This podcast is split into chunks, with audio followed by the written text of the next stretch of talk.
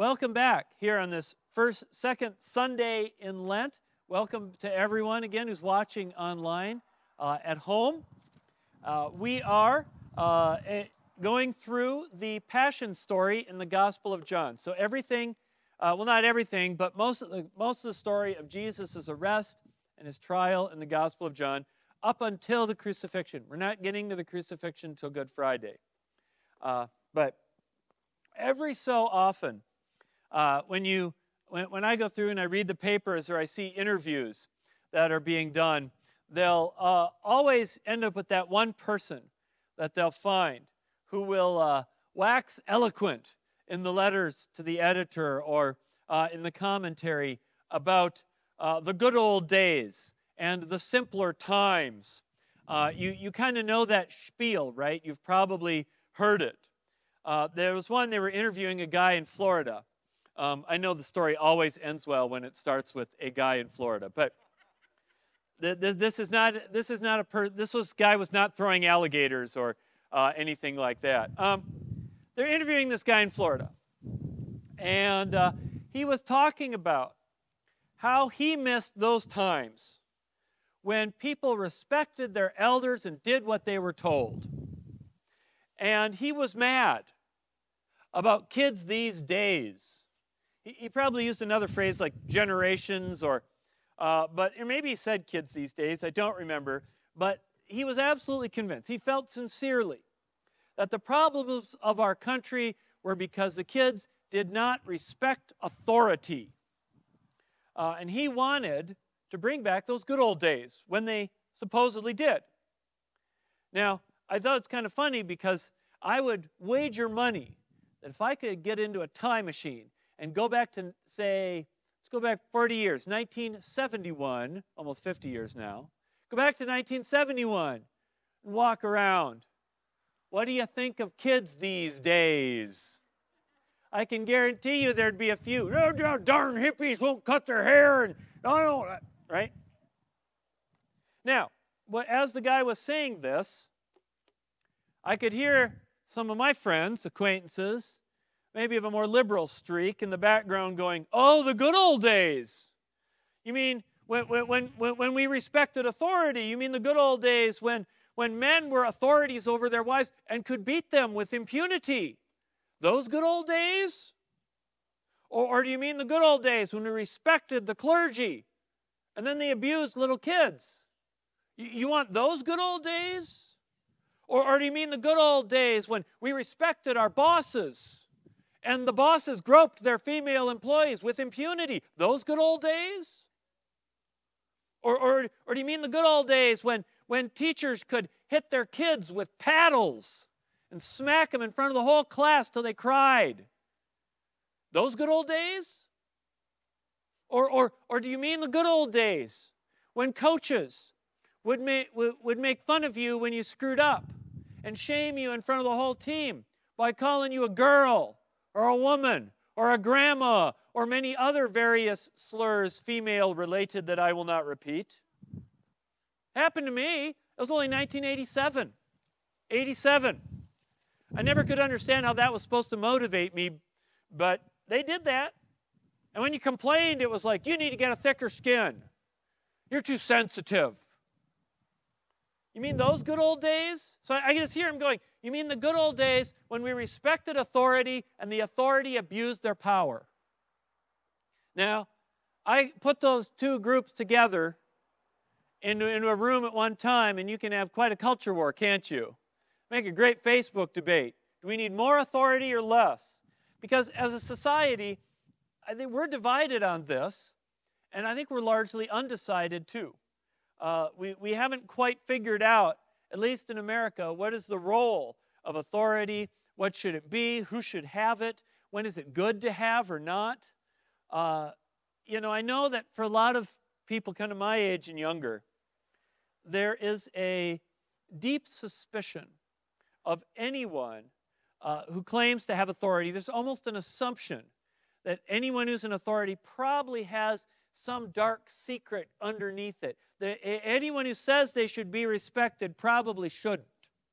There's probably an abuse underneath every one of them. And uh, so, and where do they get that idea? Well, you, you go on and you just see the scandals. And you see the, the, the abuses of authority that have made headline news.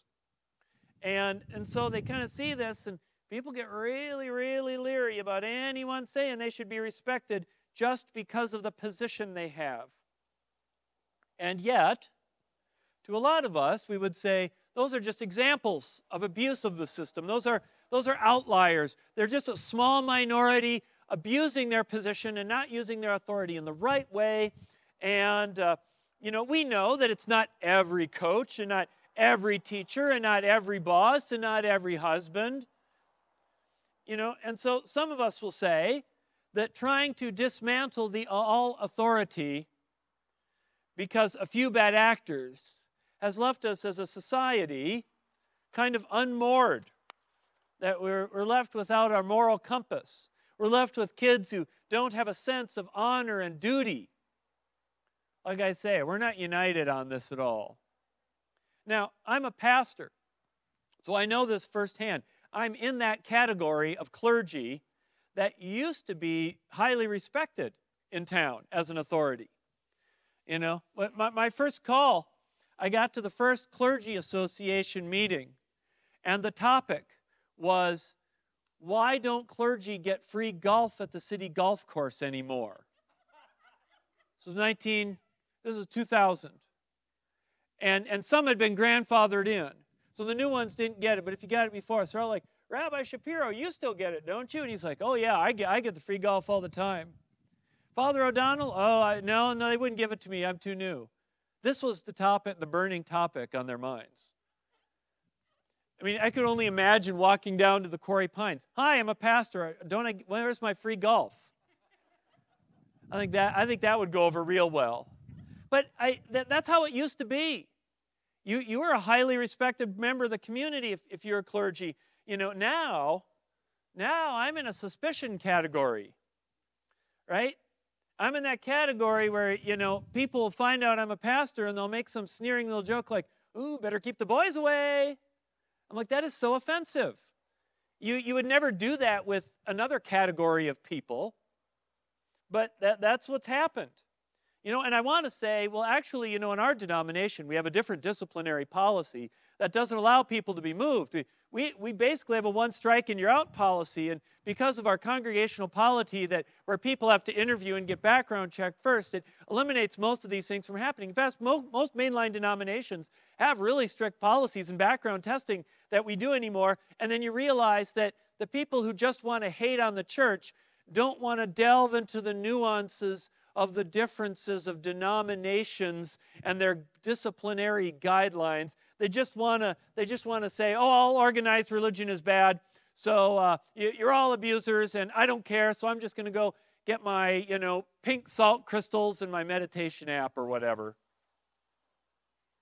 And I knew that going in. I knew that going into this. But I believed that Jesus' message was worth taking the heat that it was worth the effort to try to show the world that, in fact, Jesus is not simply another authority telling you what to do, that he is not a uncritical supporter of all authority everywhere, but that in fact Jesus himself was very critical of abuse of power. If you look at this story, this passion story in the Gospel of John, one thing that makes it different from the other three Gospels is that in the other three, Jesus is very quiet when he's on trial. In Mark, he doesn't say a word. But in John, Jesus has lots to say. And, uh, and so as we go through the series, this is part of why I wanted to focus on John, because Jesus, Jesus has, lot, he has a lot of things to say to the people in power. And so in the story we get today, what's happened? Well, Jesus has been brought into the city and uh, uh, he's been brought into Jerusalem, and they took him to the house of the father in law of the high priest. So Annas used to be high priest, and Caiaphas says, Annas is like the high priest emeritus, you would say. And the high priest job was a hereditary, it was a family job. You didn't work up to it, you were born in it. And, uh, but they take Jesus to, the, to the, the former high priest, and he gets this audience with the person who is essentially the most respected, highest authority in Judaism. He is the highest religious authority. He is the protector of the traditions and the laws and the scriptures. He is the protector of the temple and its rituals and its sacrifices. This is a huge part of the culture and the people and their identity. This was a part of the whole national identity, and he was the keeper of it. He was at the top of this. So he was a big authority. He was a person most people in Judaism would live their whole lives and never see in person. And Jesus gets a personal invite. He gets it in chains, but he gets an audience. So you know they must have considered Jesus either really important or really dangerous to get that kind of treatment. So look at how it goes down. You can see it here in your bulletins. It's in our lesson for today. John 18, starting at verse 19. Then the high priest questioned Jesus about his disciples and about his teaching. Jesus answered, I have spoken openly to the world. I've always taught in synagogues and in the temple where all the Jews come together. I have said nothing in secret. Why do you ask me?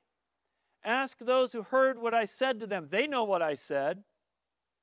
When he had said this, one of the police standing nearby struck Jesus on the face, saying, Is that how you answer the high priest? So the priest wants answers. And Jesus refuses to give him any and tells him, to go ask all the people he's already talked to. You, go talk to the crowds. I'm not giving you an answer. The priest is obviously trying to trap Jesus. I mean, Jesus is right. He's not been secret about what his beliefs are. This is no new thing. He's been standing right there in the temple teaching them. You know, what the priest is trying to do is he's trying to trap Jesus, right? He's trying to get him to talk so that the priest can catch him in something and use that thing he caught him in as the official reason why Jesus is going to get killed, not what the real reason behind it. And if you're Jesus and you know that the priests are just going to take you out anyways, you know you're going to die anyways, why, why dignify the whole process with a response? Why give him ammunition? You know, you know that he isn't really looking for a theological debate. Just call it like it is. So, what does Jesus do? He mouths off. He doesn't do what he's told. He doesn't speak when he's spoken to. He doesn't act respectfully. He doesn't show any deference to this super important person. He doesn't even answer his question. He's a smart aleck. And I can hear that Florida man right now going, This was my school? When I was a kid, you talk like that? You give me, my teacher told me to give, give an answer, and I said, I don't know. Ask everyone. You know what they would have done to me? I would have been taken up front and I would have been getting a paddling. And I would have been paddling until it hurt. And then he would have called my dad. And my dad would have given me paddling. And I would have been sore for a week. And, it, and I learned my lesson. And I liked it. And I'm not mad at all. It didn't hurt me at all. Look at me. Jesus was not being respectful of authority. So what did the guard do? He smacked him to teach him a lesson. And he gave him that line we still use.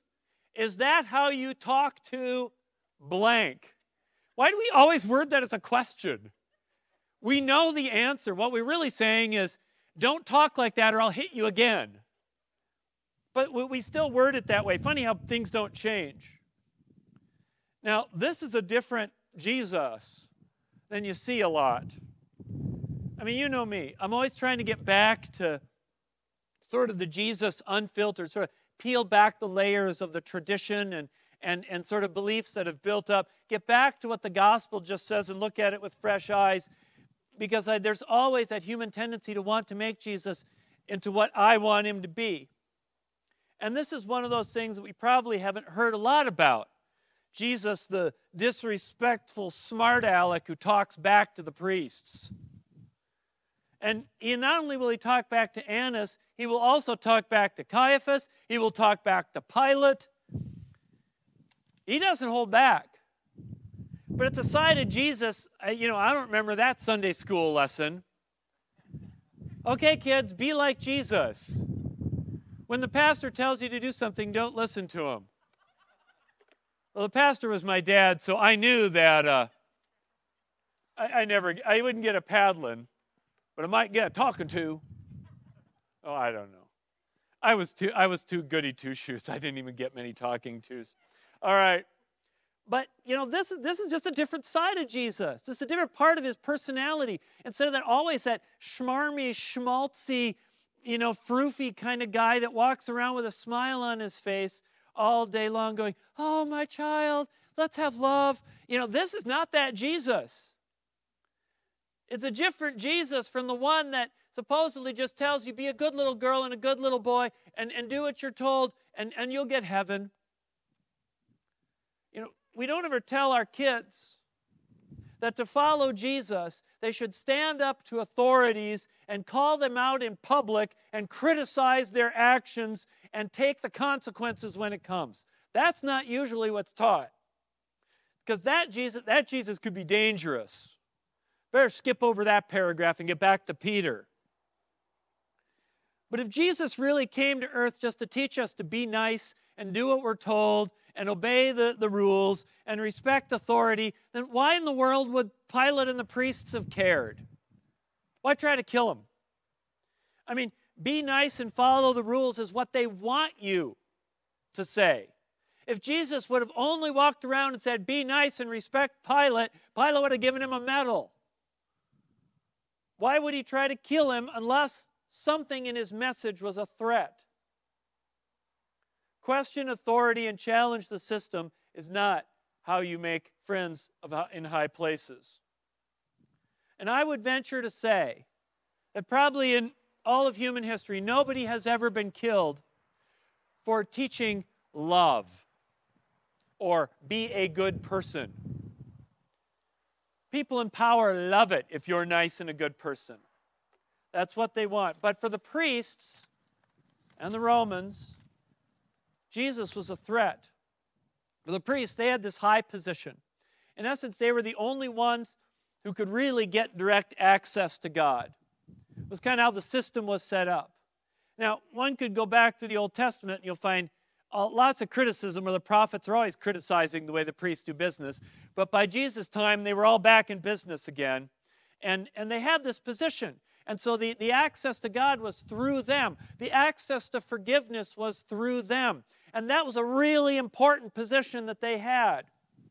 And so when Jesus is running around the countryside and he's talking about getting forgiveness through faith and, and, and finding forgiveness through what you believe and experiencing God yourself and obeying the law simply through your changed behavior. And oh man, that's not good for business. Now, Jesus wasn't an advocate of destroying the temple or getting rid of the priests. He just wanted them to be more spiritual guides and prayer warriors rather than running this big animal sacrifice money changing racket they were doing. So the, Jesus was not good for business if you were Annas and Caiaphas. And then, of course, you had the whole fear Rome thing, too, to worry about, right? And the priests, that was a legitimate fear. You know, Jesus never talked about violence or revolution, but he drew a crowd. And anybody who draws a crowd could turn that crowd into a dangerous mob. And they knew that, and they knew the way Rome reacts to mobs with genocide, wipe out whole cities. Rome didn't have a problem with that. So what did they do? They better shut this Jesus guy down. This was serious stuff.